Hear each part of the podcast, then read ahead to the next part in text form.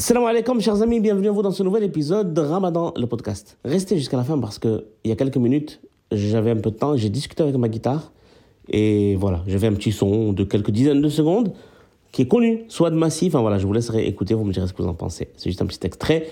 Quant à nous, reprenons, reprenons donc l'épisode du jour et avec une citation d'une femme extraordinaire. Il s'agit de Zaha Hadid, irako-britannique, architecte de renom, très connue, la première femme architecte à avoir gagné le prix Pritzker, qui est considéré un peu comme le prix Nobel de l'architecture.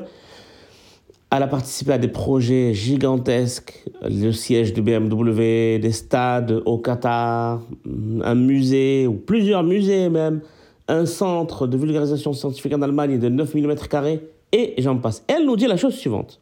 La science n'a ni patrie ni frontière, mais la science doit aider tous les hommes. Je crois que c'est une question réellement importante aujourd'hui. Quand on voit que le savoir est réellement devenu une arme. Parce que maintenant, quand vous avez les moyens de mener des recherches, eh bien, c'est vous qui, qui, dirigez. Récemment, on l'a vu avec le vaccin euh, coronavirus. Alors bien sûr, on a eu de la chance. Les pays se sont alliés, mais euh, beaucoup de pays ont eu le vaccin beaucoup plus tard que d'autres. Même si certains scientifiques voulaient avoir une initiative de partage de brevets, même certains États, mais ça n'avait pas été fait comme euh, il se devait. Aujourd'hui, malheureusement, la science et euh, capitalistique.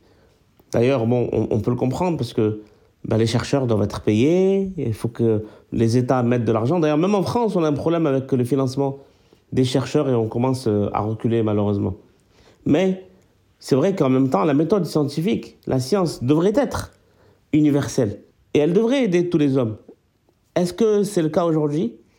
On peut penser en 1928 à la pénicilline, par exemple, qui a été distribuée partout et qui a permis de sauver beaucoup de gens grâce aux antibiotiques. On peut penser à, Internet, euh, qui a été inventé et, et grâce auquel ben, je, je, vous parle et mon épisode vous parle rien.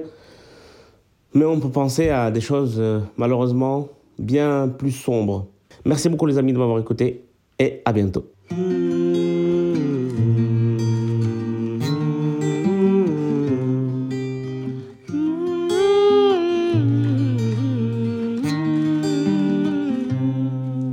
خلوني خلوني نبكي على رأيي خل